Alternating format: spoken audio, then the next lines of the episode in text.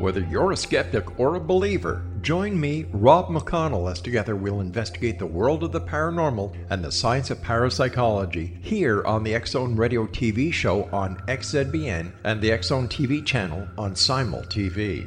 Since 1990, the Zone Radio TV show has been the place where people dare to believe and dare to be heard. Together, we'll investigate UFOs, aliens, ghosts, Bigfoot, psychic phenomenon, lake monsters, conspiracy theories, government cover ups, the truth embargo, alien abductions, ESP, haunted locations from around the world, and so much more.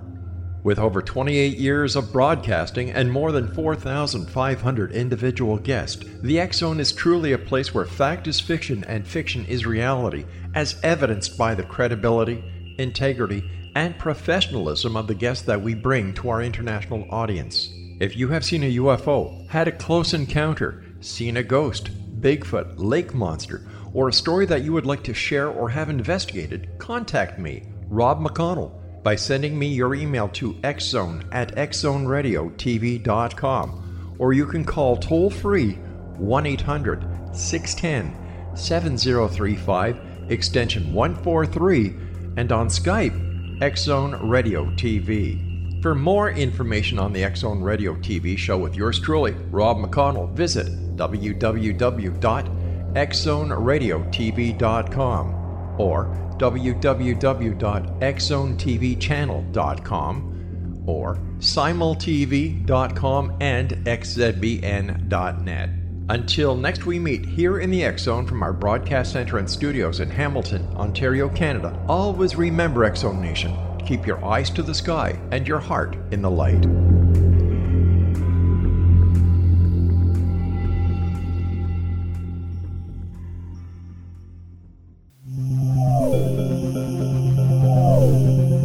This is a different perspective with Kevin Randle. Kevin is a retired United States Army lieutenant colonel who has studied UFOs for more than 50 years. His military training has provided him with unique insight into military operations and UFO research.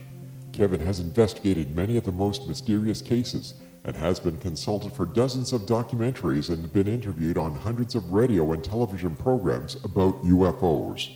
Considered to be one of the leading experts on the Roswell UFO crash, Kevin has written more than 25 books about UFOs, including Roswell in the 21st Century and Encounter in the Desert, a re examination of the Socorro UFO landing. Now, here's the host of A Different Perspective, Kevin Randle.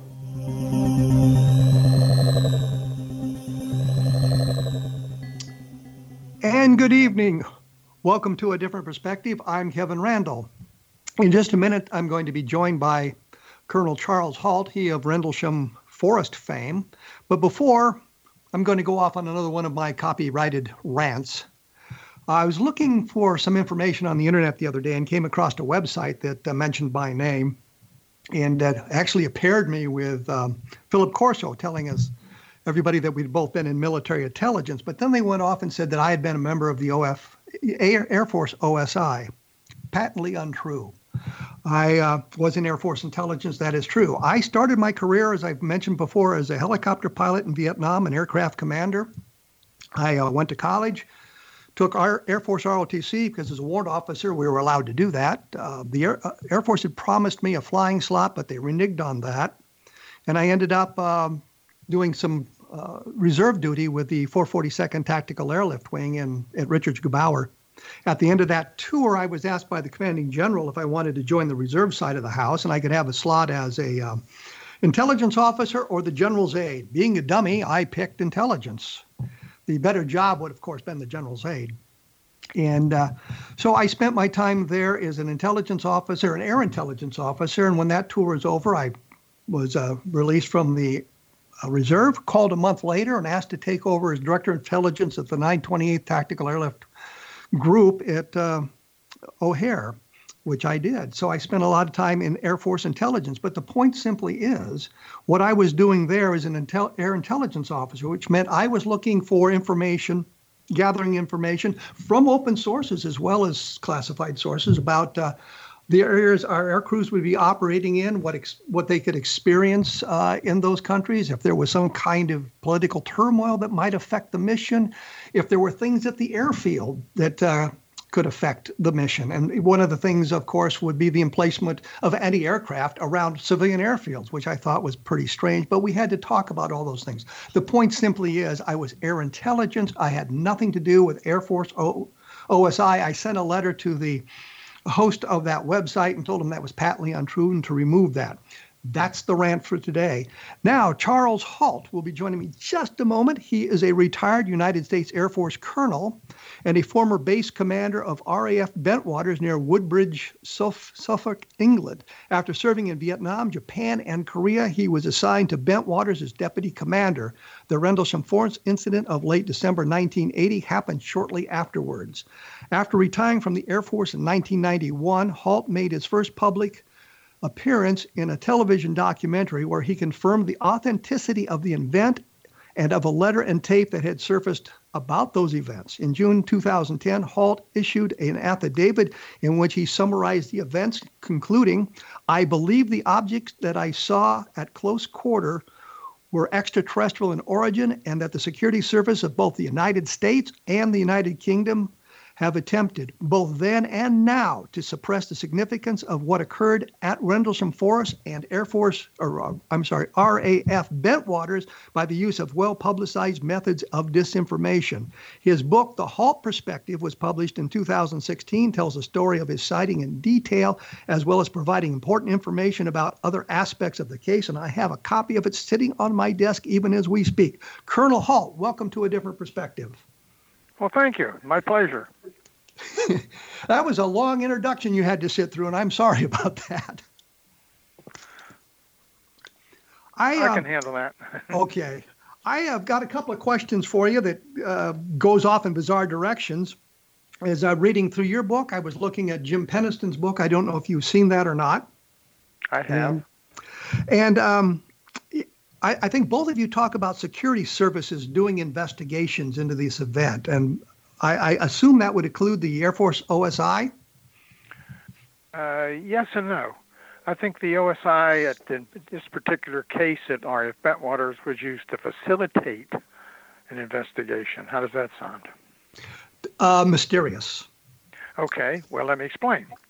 I was going to ask think, you to. I don't think the OSI commander and his staff were directly involved. What they did is they facilitated uh, the, how shall I say, debriefing, if you will. That's an interesting term, of the individuals, most of them involved. Uh, but they were not from RAF Bentwaters. They were from somewhere else. I can only speculate. I have a pretty good idea.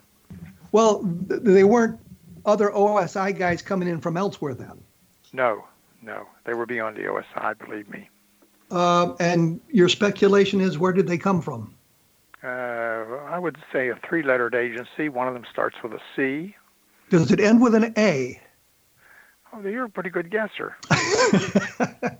so you think they were CIA guys that came in? Well, see, I didn't understand or know this. I was very trusting at the time. After the incident occurred, uh, the OSI commander was a good personal friend of mine. We socialized together. I knew him very well. And I said to him, "Do you have any interest in this?" Figuring he would, you know, want me to tell him what all what happened and give me a, you know, a, how shall I say, a debriefing, if you will. and he said, "No, we don't have anything to do with this sort of stuff." Well, then I found out years later that uh, most of the young enlisted troops that were involved were brought into his office at uh, request of his agency, and outside individuals from certain other agencies used, uh, how shall I say, drugs and hypnosis and worked on them and probably created a lot of screen memories. So you're suggesting, and, and uh, let me preface this by saying that um, the last time Penniston, according to his book, saw Burroughs at Bentwaters, he dropped him off in front of the uh, AFOSI building there. I don't think he dropped him off. He saw him going in. God, him go, well, he said he drove him to the building and, and saw him going well, in. maybe so. he did. I, I, I don't remember the details of that. I wasn't personally there. Well, yeah, and the point simply is we know Burroughs went into the uh, OSI building. And Burroughs says say, to this day he doesn't remember doing it, which fits. Yes, precisely. Um, And you say they were inter- interrogated using hypnosis and drugs. Is this because you've talked to some of the people who are involved?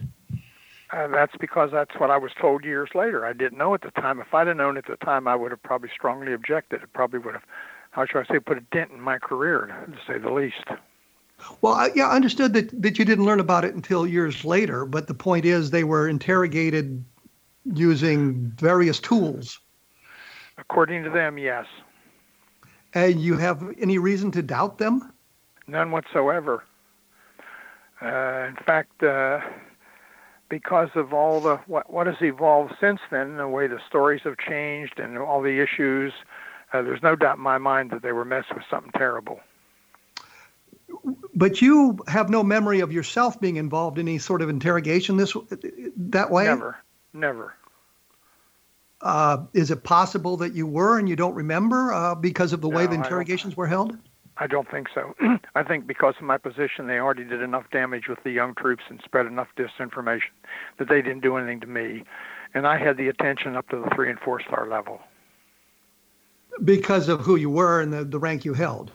That's right. And uh, the three and four stars were actually knowledgeable of the event and involved from a distance.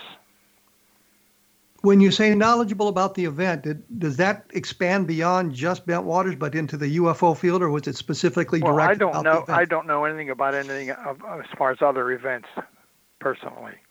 I just know that not very long after the event, that the the Air Force commander in Europe, the four star, came to Bentwaters. He was given a copy of my memo and tape, and I was never told that. I only learned this after the British found out about it, and they were very incensed at the fact that he was given the information and they weren't.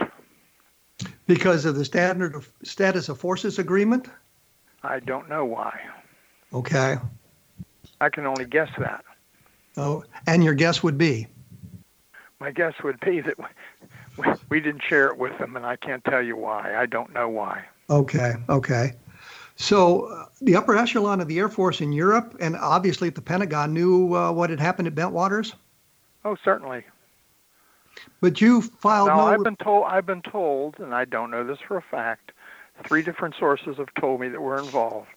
That the CIA cleanup doctor, who was actually the CIA uh, liaison on UFOs to the White House, was present very soon after the event. So there were some important people involved in this. So there were definitely some very important people involved. And they were taking it very seriously. They took it very seriously. Okay. In fact, when my tape, I don't know if you read the whole book and, and know the whole scenario, but my tape was played for the 3rd Air Force commander, who was the Air Force commander in England, at a staff meeting, and he uh, asked my boss, the then Wing Commander Gordon Williams, is Halt credible? He said yes. And he said, uh, the staff, what do we do? And of course, nobody responded.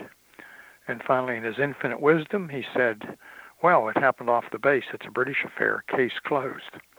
Now, as far as the Air Force is concerned, it wasn't a case closed, but as far as publicly and everything, it was closed. Okay, we'll come back and to I was that. Del- I was del- I was delighted because this is not career enhancing. Believe me. I have to. Yes, we have to come back to that because I've got to take a break here. I'm talking with uh, Colonel Charles Halt of Bentwaters fame. I'll have more information up and uh, links to other sources at www.kevinrandle.blogspot.com and uh, on my blog. When you get a chance to take a look at it, do so. We will be back right after this, so please stick around.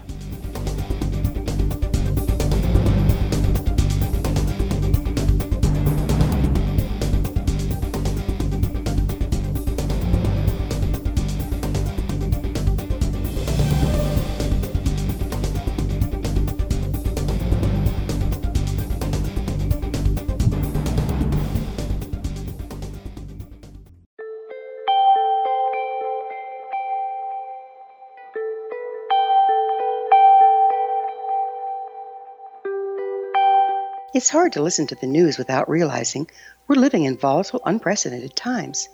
Yet never has there been such an opportunity to transform the human condition. As old structures fail, where can we find the guidance to co create a better way? Find Your Path Home is an ever evolving, leading edge information, education, and healing resource center designed to support and guide you on your path to unity and enlightenment. Based on sound principles employed by shaman worldwide, we provide techniques that can support you through the current transitions, offering online shamanic classes, international long distance shamanic healing sessions, complimentary Mission Evolution radio episodes and Stairway to Heaven TV vignettes, seminars, retreats, and much more. All of this can be found on findyourpathhome.com.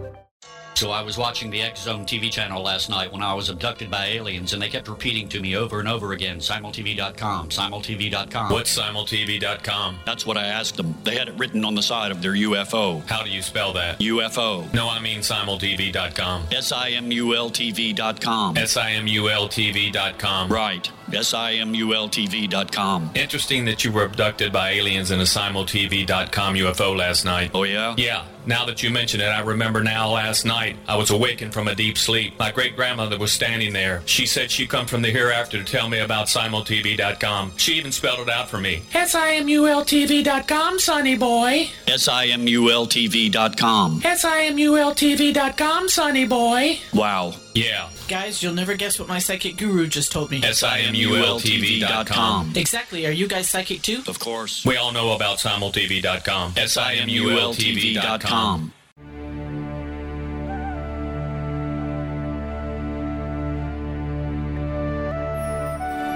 Shamanic healing is the key to personal empowerment. Why? All four levels of our being physical, emotional, mental, and spiritual must be addressed for us to enjoy balanced, healthy, abundant lives. Yet there are few provisions for spiritual or energetic healing. Shamanism, found at the root of all cultures, is a very effective spiritual healing modality. To find quality shamanic healing you can trust, regardless of where you live, look no further than Find Your Path Home Long Distance Shamanic Healing Program. All Path Home Long Distance Healing practitioners have been trained and certified through Path Home Shamanic Art School. Change your life, live abundantly. Schedule a long distance shamanic healing session with Wilda Wieka or one of her quality practitioners today at findyourpathhome.com.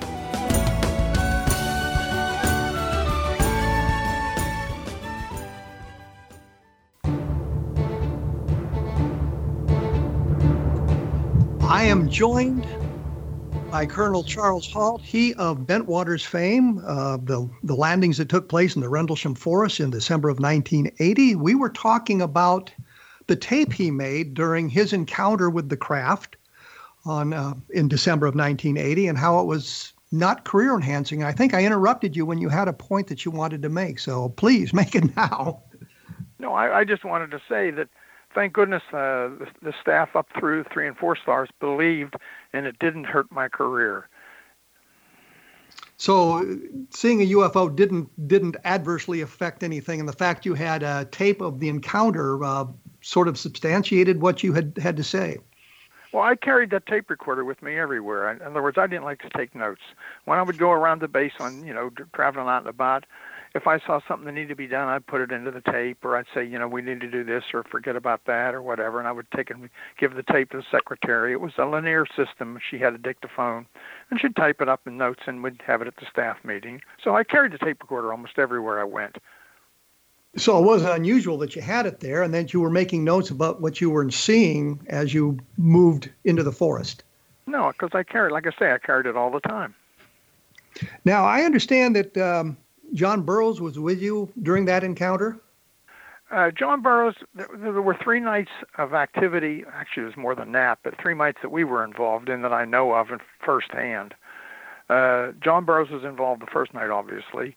The night I went out, John Burroughs, uh, let's say, hitched a ride. I don't know how he got out there. We were already in the forest examining what was supposedly a landing site, and John Burroughs was in the background, back 100, 150 yards away he borrowed one of the police radios. There was a group of policemen there, and he called on the radio to one of the cops that I was with and said, "May I come forward and join you?" And I told him no.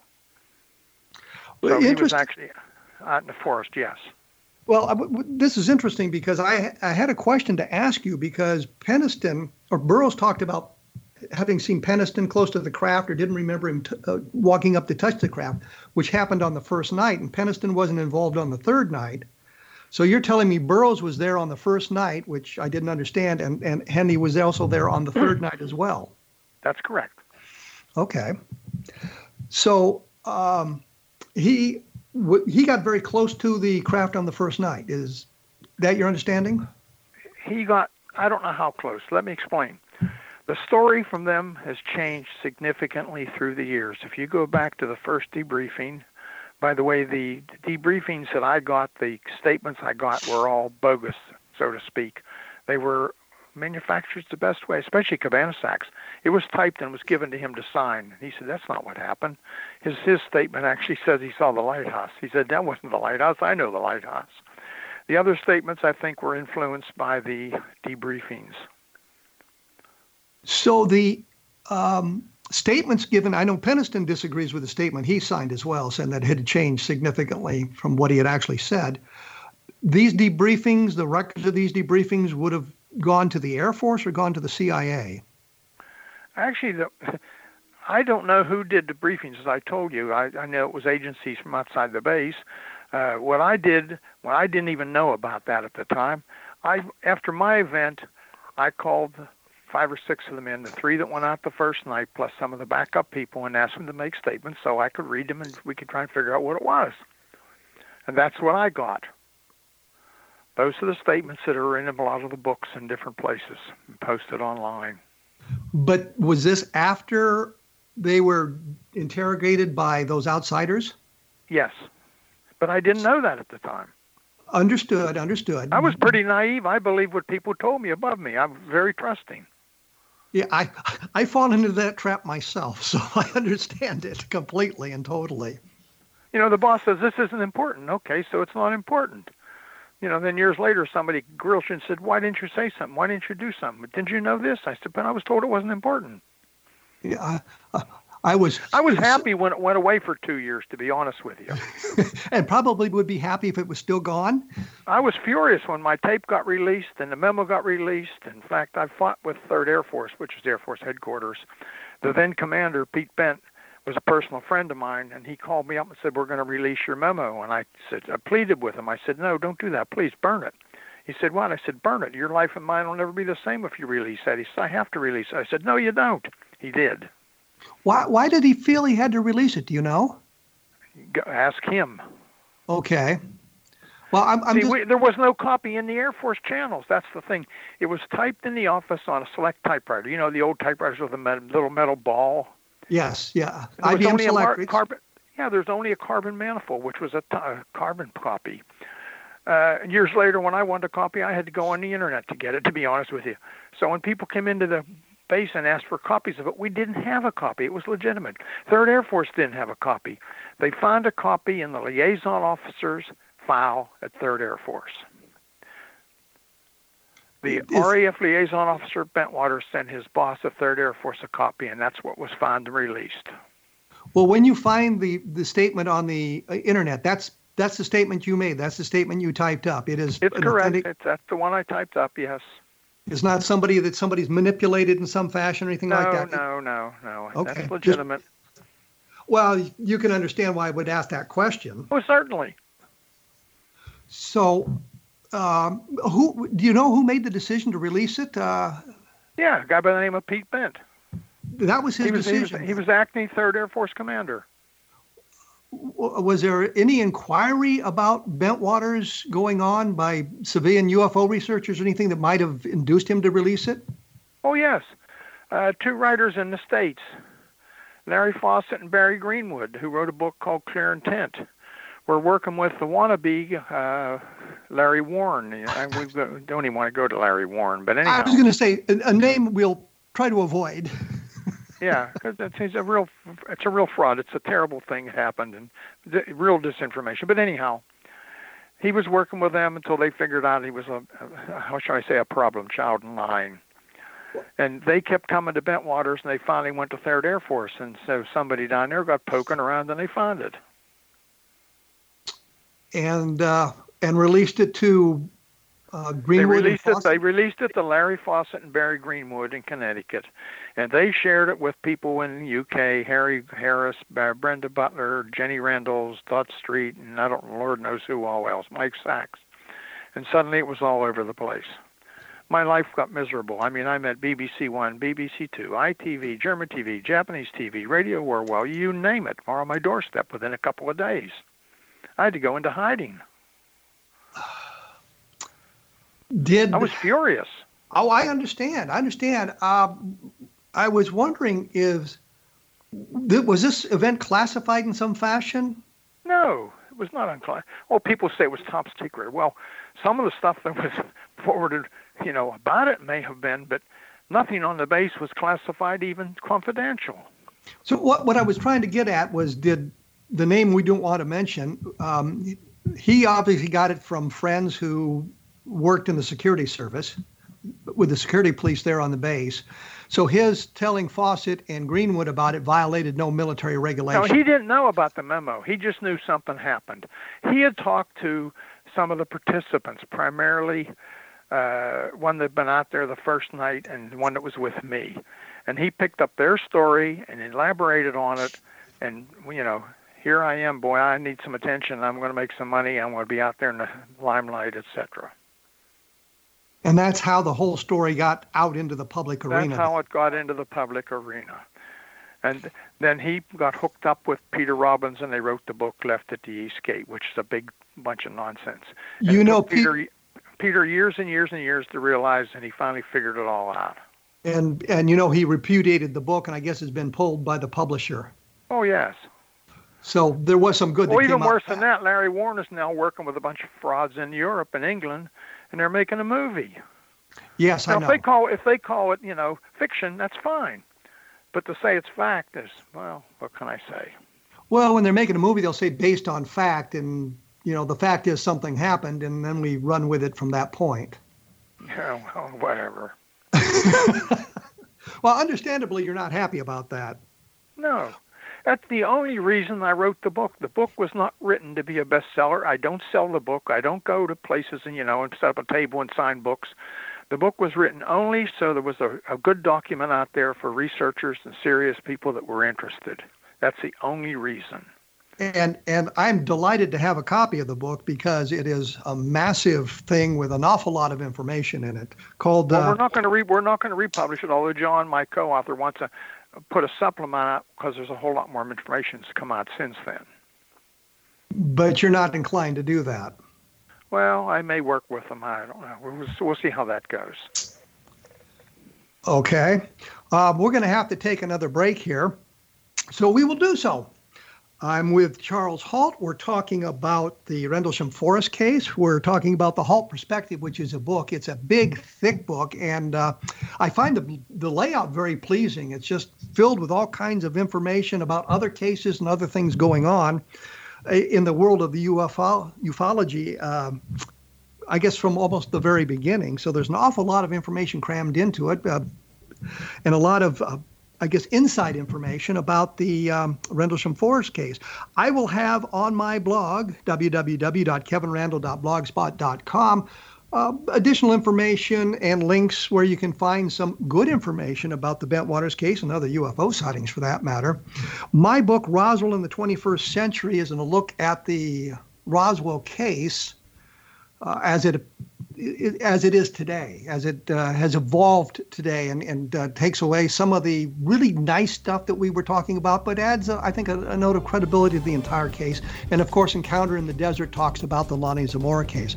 I will be back right after this with Charles Halt, and we will return to talking about Bentwaters and some of the other activities that happened there after the events. So please stick around.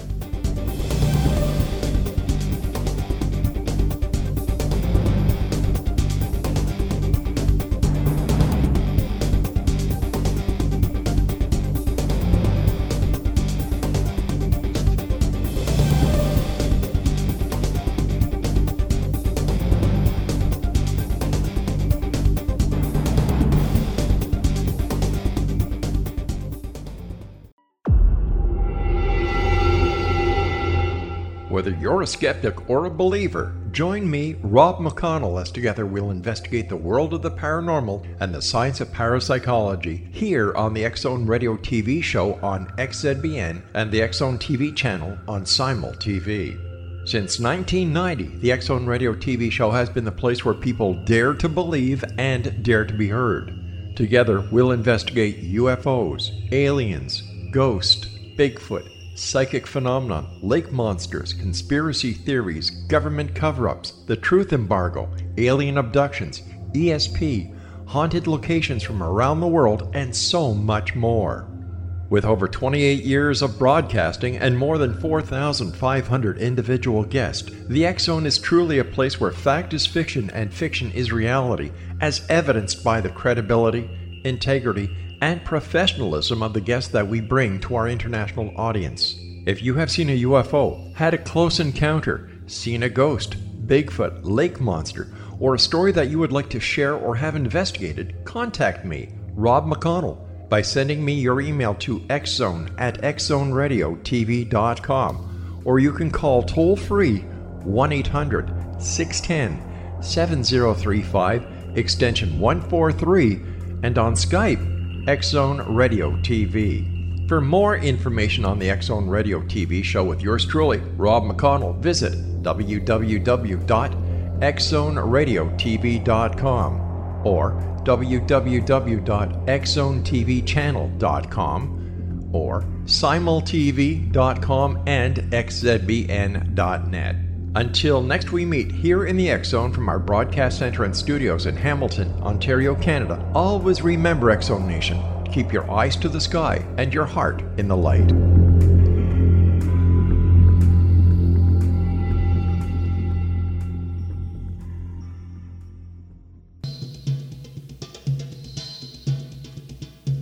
I am back with Charles Halt. We're talking Rendlesham Forest. Uh, while we were uh, in the in the last segment, we were you, you mentioned something that I, I made a note of. Uh, we've been talking about three nights of events at um, at Bentwaters, but you said there were more than three nights. Uh, can I get a little elaboration on that? Well, what happened after I left Bentwaters and after it, all hit the fan, so to speak?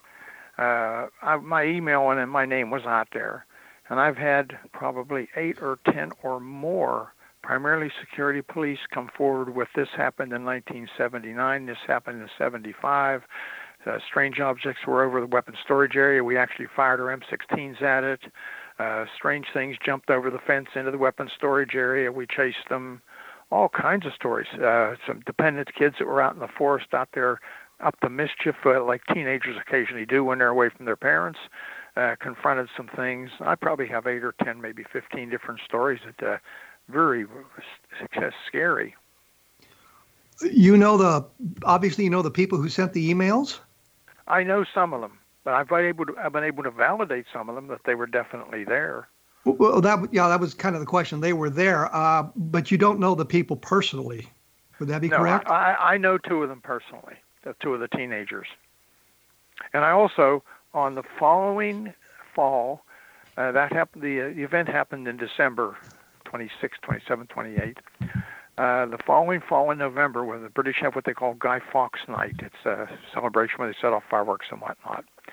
Guy Fawkes Night in, two, in 1981, the two police patrols at RAF Woodbridge actually saw a cigar-shaped object come in, float silently over the base, huge, maybe 150 or 200 feet long.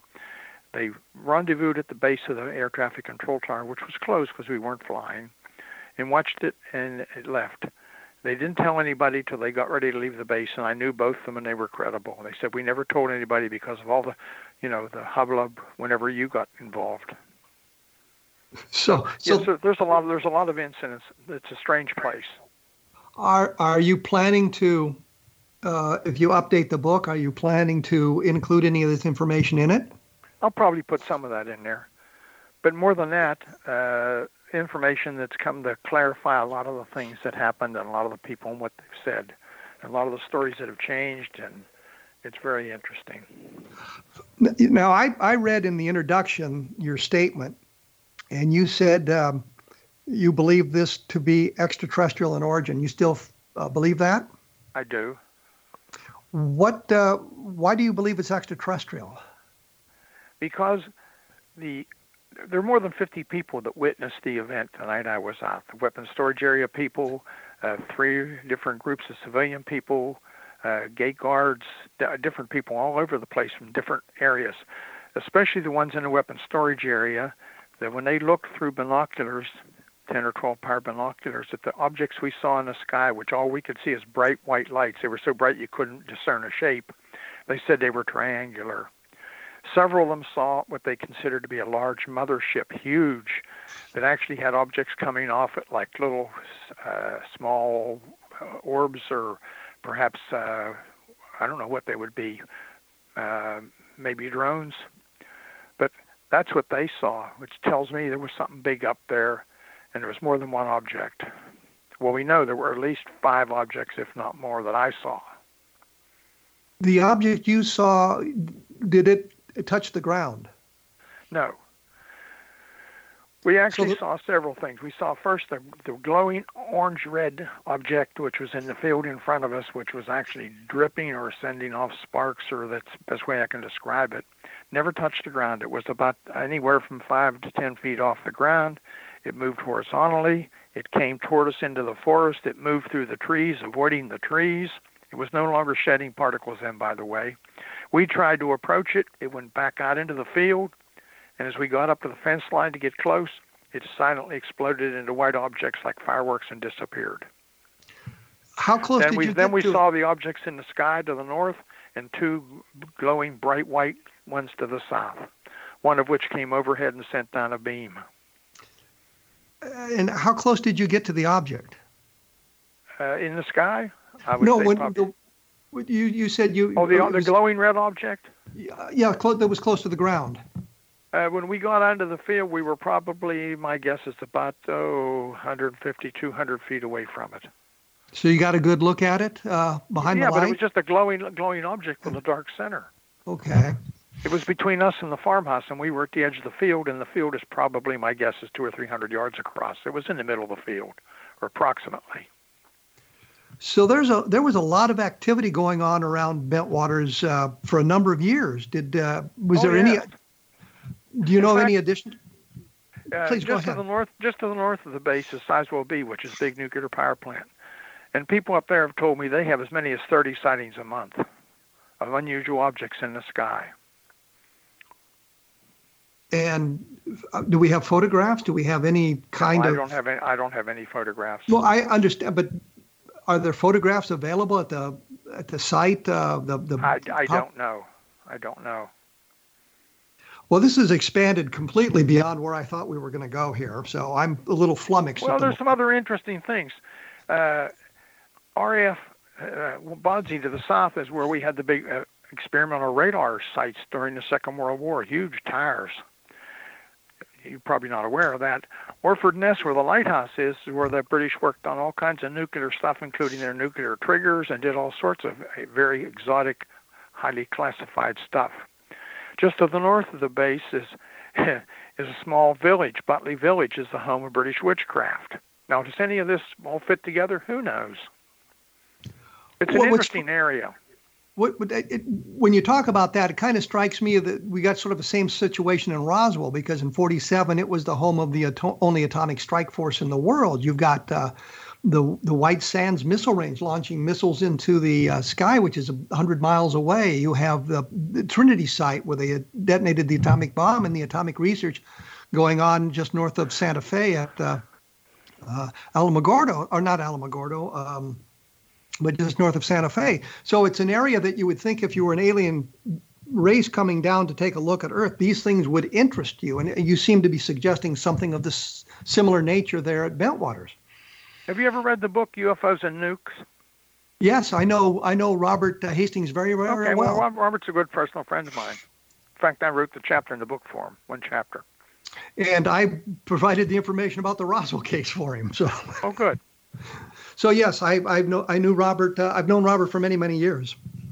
So yes, I've read I've read the book, but I, and and the premise is the uh, I guess the investigation by the alien creatures of our various uh, war strat uh, war capabilities seen around uh, missile sites and that sort of thing. Um, let me take a little bit of a different direction here. I think you mentioned in your book that there had been radar tapes of uh, some of these objects, and those were seized by someone. Actually, there were there's three different radar systems there. There's on the base the air traffic control tower, which has the radar system, obviously, but it's primarily air traffic control. They actually picked up the object on a scope twice going across the scope. If you've read the book, you'll know that. And they mm-hmm. physically saw the object, glowing orange reddish object that went into the forest. RAF Wattisham, which is just, oh, 20 miles, 25 miles away, actually picked up a blip and saw it drop off the scope somewhere near where we were. Now, then the British have their own air defense sector, which is Neatishead. Neatishead, I don't know what they picked up, but I do know I talked to one of the controllers, Gary Baker, who said immediately after the incident, a day or two later, uh, highly ranking Air Force people came and people in civilian clothes, and they got all the controllers together and said, if you saw anything, you're not to talk about it. Nothing happened. They confiscated all the tapes and they said the radars weren't up. They confiscated the logs. Uh, if the radars weren't working, guess what? Something's wrong because they had two different systems and they never took them both down. But the radar tapes and the logs were confiscated from Neatishead. But there were no tapes at um, Bentwaters? Bentwaters didn't do tapes in the control tower, no. Okay, okay. They're strictly air traffic control. So um, but the, the, controllers have come online, and, and, both of them said, yes. We didn't talk about it because some of our compadres in years before, when they said reported UFOs, they got decertified. So said, we didn't talk about it till we retired. Didn't you mention, or did someone mention that the uh, security police logs had been changed, or altered, or disappeared? Disappeared. There are two different blotters the police blotter, which is law enforcement, and security blotter. They all disappeared. I went looking for them a, a year or two later just to see what they said because I'd forgotten. I'd read them at the time. And the law enforcement blotter, because uh, I talked to the desk sergeant he was typing, it just put something in there that some lights were seen, they investigated, and there was nothing there. Something to that effect. But the security blotter would have had a lot more in it, but it disappeared too. So somebody someone pulled, somebody somebody pulled them. I was going to say somebody came into the base and kind of sanitized everything that would suggest an unu- unusual event. Or one of the cops could have that had access could have done it too, but I would suspect an outside agency did it. Well, why would the why would the uh, uh, military police uh, confiscate the log? Well, somebody might take it for a collector's item. Oh, all right. Uh, we're going to have to take our. Well, I did, I did a talk one time in Kansas and I laid my tape recorder that I'd used at the time on the podium while I was talking. Somebody stole it. Oh man! People people take things like that. Yeah. Uh, we're gonna have to take our last break here. I am joined by Charles Halt. We're talking Rendlesham Forest and some of the bizarre activities that took place afterwards that suggest uh, highly placed interest in the events. I will put stuff up on my blog at www.kevinrandle.blogspot.com. And hey, if you get a chance, take a look at X Zone Broadcast Radio, xzbn.net, because there's a lot of fine programs that may interest uh, you as well. We will be back right after this with Charles Halt, so stick around.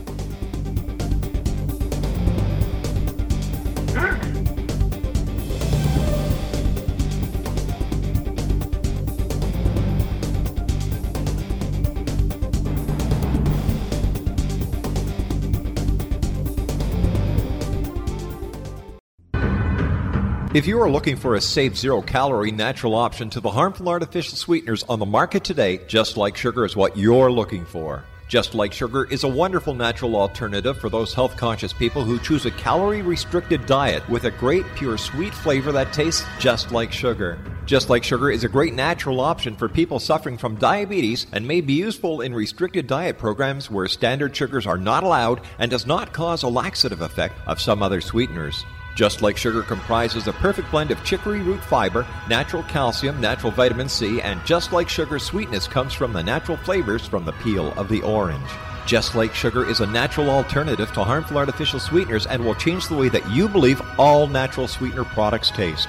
Just Like Sugar is available at your local Whole Foods markets, Wild Oats markets, Henry's, Sun Harvest, and many other fine natural food stores in the U.S., Canada, and worldwide. They are here, and they've been here for thousands of years, making their presence known in the shadows. They might be seen by a lonely motorist on a deserted road late at night, or by a frightened and confused husband in the bedroom he is sharing with his wife. But who are they? What do they want? Why are they here? Perhaps most concerning, has the government been aware of their presence all along? The new book by L.A. Marzulli, UFO Disclosure, The 70 Year Cover Up Exposed, delves into the world of UFOs. Can full disclosure be soon? Order now and receive a free hour and 37 minute DVD on the UFO phenomenon. UFOs are real. Get both the book and the DVD, a $40 value, for only $19.99. To order your book and DVD today, go to lamarzulli.net. That's L A M A R Z U L L I.net.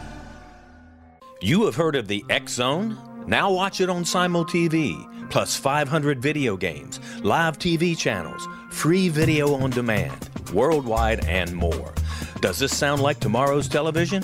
Well, it is, but you can have it today, right now. It is Simul TV. Simul TV offers what the others only wish they could provide 15 exclusive channels like Zone, Sci Fi, and Horror.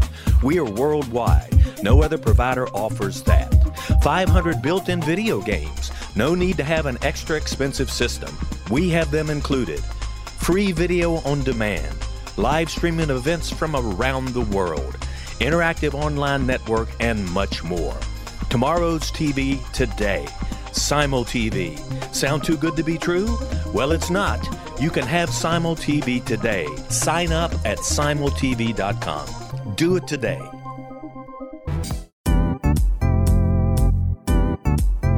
Memorable dynamic presentations are a not so secret weapon in the business world.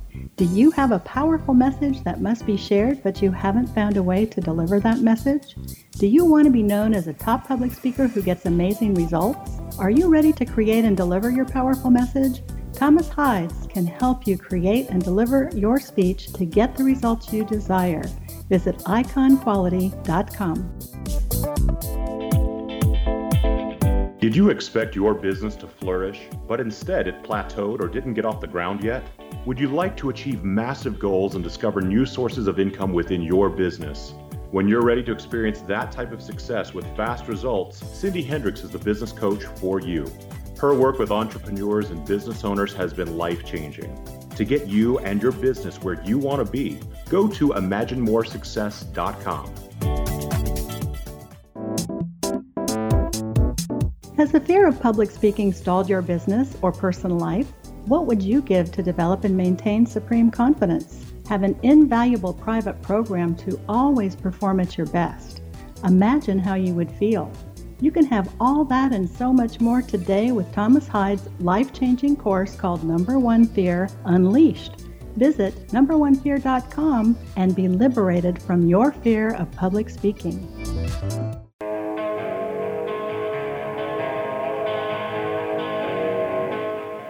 I'm with Charles Halt. We're talking Rendlesham Forest. We're getting an awful lot of, uh, I think, good information here.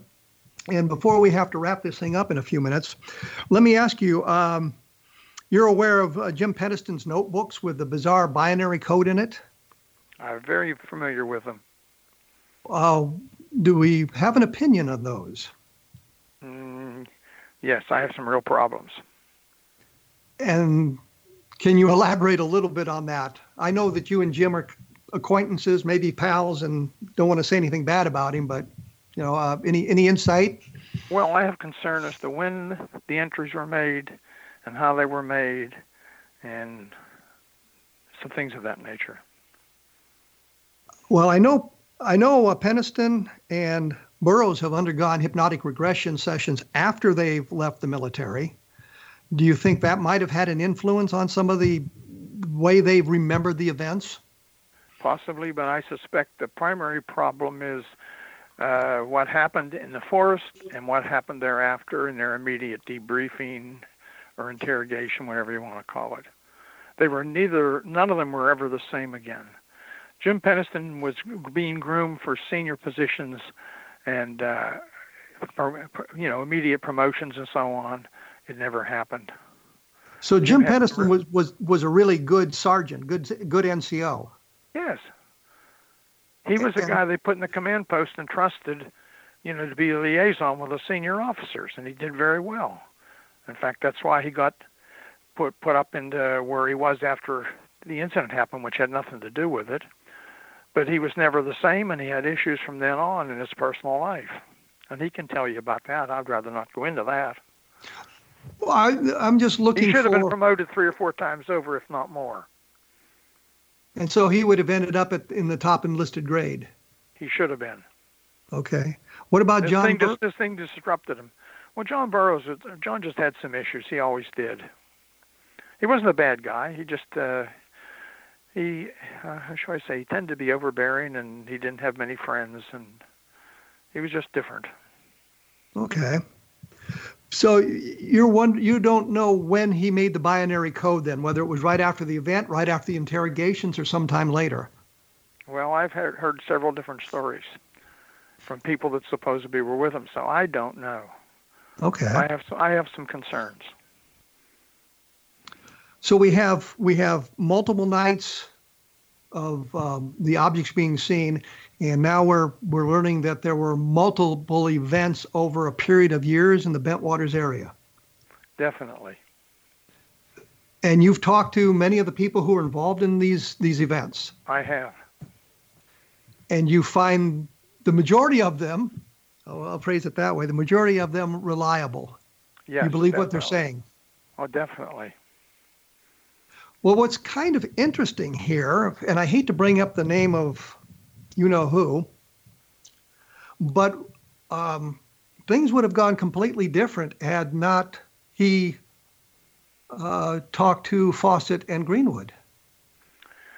Probably because uh, d- despite him, the three ladies, uh, Brenda Butler, Dot Street, and Jenny Randles, wrote the book Sky Crash, and it had nothing to do with him. I mean, they they were involved a bit with him in part of it, but they actually got their story from someone who was putting out disinformation and then got bits and pieces of the truth and put it all together to a certain extent. Do we know who was putting out the disinformation? No. Was it uh, official? I know where I know where I know where it started. It started on the base, but the start it's on the base. It was motivated by somebody from outside. I know so, the individual who was. I know the individual, one of the police uh, sergeants that was told to put out the funny story. He, I know him. I know who he is. I know who motivated him, but I don't know who motivated them. That's the problem. But what you're saying is they were told by someone outside the base to put out bad information to the to the three women writing the book. That's correct, amongst others. So we've got a real problem here.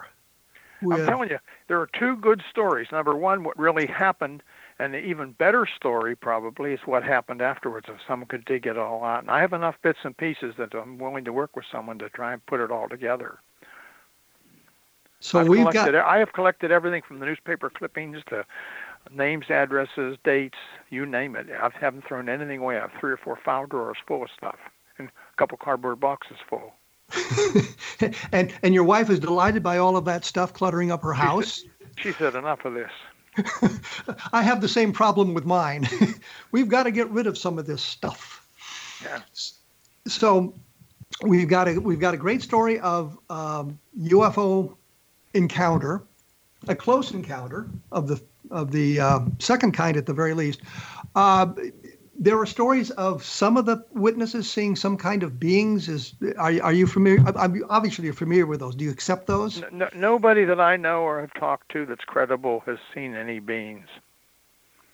It didn't. Well, Beth Penniston said he went up and he actually touched the craft at some point. Is that the story that came out later?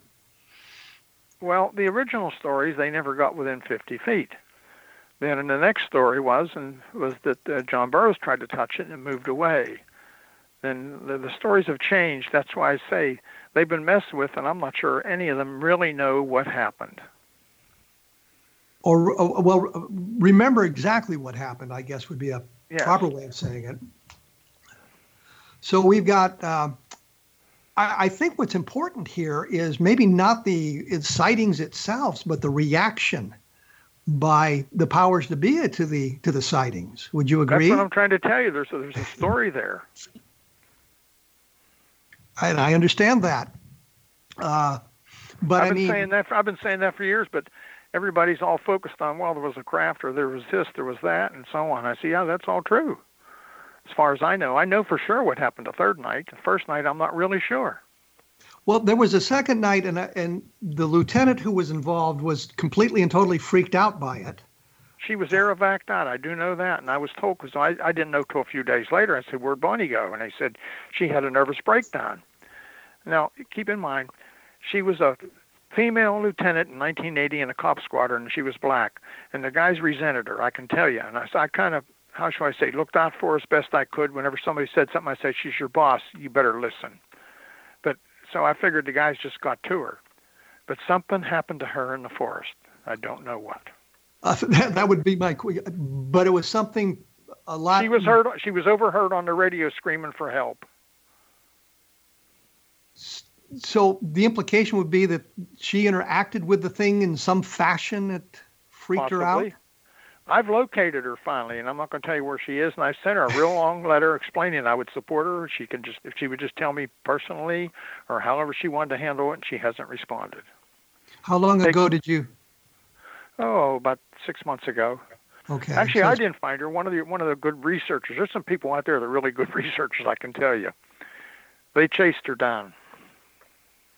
Uh, did she leave the Air Force soon after that? Yes. Oh, so it was something really extraordinary. I it was think. extraordinary because she was talented. She was a bright young lady. and would have had a great career in the Air Force. Probably. Was she career minded? I don't know that. Okay. Well, you know, some people are in the military for a short period of time and then they they move on to other activities. I mean, well, even I guys. was. That's that's what I was going to do. I never intended to stay. yeah. Well, that was that was how I ended up in Vietnam. As I was just going to well, be. don't don't tell me about Vietnam. I was there twice. Never mind. well, I was going to say. I only went. I only went in the Air Force to beat the draft. To be honest with you, And I- despite what Jim's book says, I went in there to, to find out about UFOs. That's nonsense. Yeah, and I joined the I joined the army to beat the draft as well, and I was told that uh, high school graduates could uh, learn to fly helicopters. I thought that was a good deal, so that was how I ended up there. So I think we have a little bit of com- in common there. Uh, we're going to have to wrap this up, I'm afraid. It's absolutely fascinating. Is there uh, any comment that I that you'd like to make before we completely sign off here that uh, we may not have addressed? No, I've got a whole lot more information I want to put out someday, and I don't know what the form I'll do, but I, well, I'll think about that. So you were right in the middle of the thing. So you know, ex- well, I was going to say you know exactly what happened, but you suspect you know what happened. I suspect I know what happened, and I suspect I know what happened to a lot of the players. Okay. Well, listen, Colonel Halt, thank you very much for joining us on a different perspective. I appreciate you taking the time and your candor and talking to me this afternoon. Oh, I've certainly, welcome. I've certainly enjoyed our discussion. So thank you once again. next next week, I will be joined by Michael Shermer, which I probably shouldn't say in the earshot of Colonel Halt, who is um, the editor of Skeptic magazine, and he is one of the, I guess, major skeptics in the world. But his skepticism isn't just about UFOs; it's about a lot of stuff. And I have some interesting questions to ask him about. Uh, the way skeptics operate in the world today and, and how things uh, transpire. And I think it might be a very interesting discussion on skepticism in, in the world. Uh, as I say repeatedly, there will be more information, some links probably uh, to this. Uh, you can listen to the program again. There'll be a link to that uh, at www.kevinrandle.blogspot.com. And I would like um, people to take a look at Roswell in the 21st century because I think it'll give them a really good perspective on where the case resides today, what really happened in Roswell, and, and separating some of the wheat from the chaff, some of the s- stories from the truth. And I think we heard some of the same thing on the uh, Rendlesham case. There's a you know, good stories, and then there's the truth. We need to look at all of that.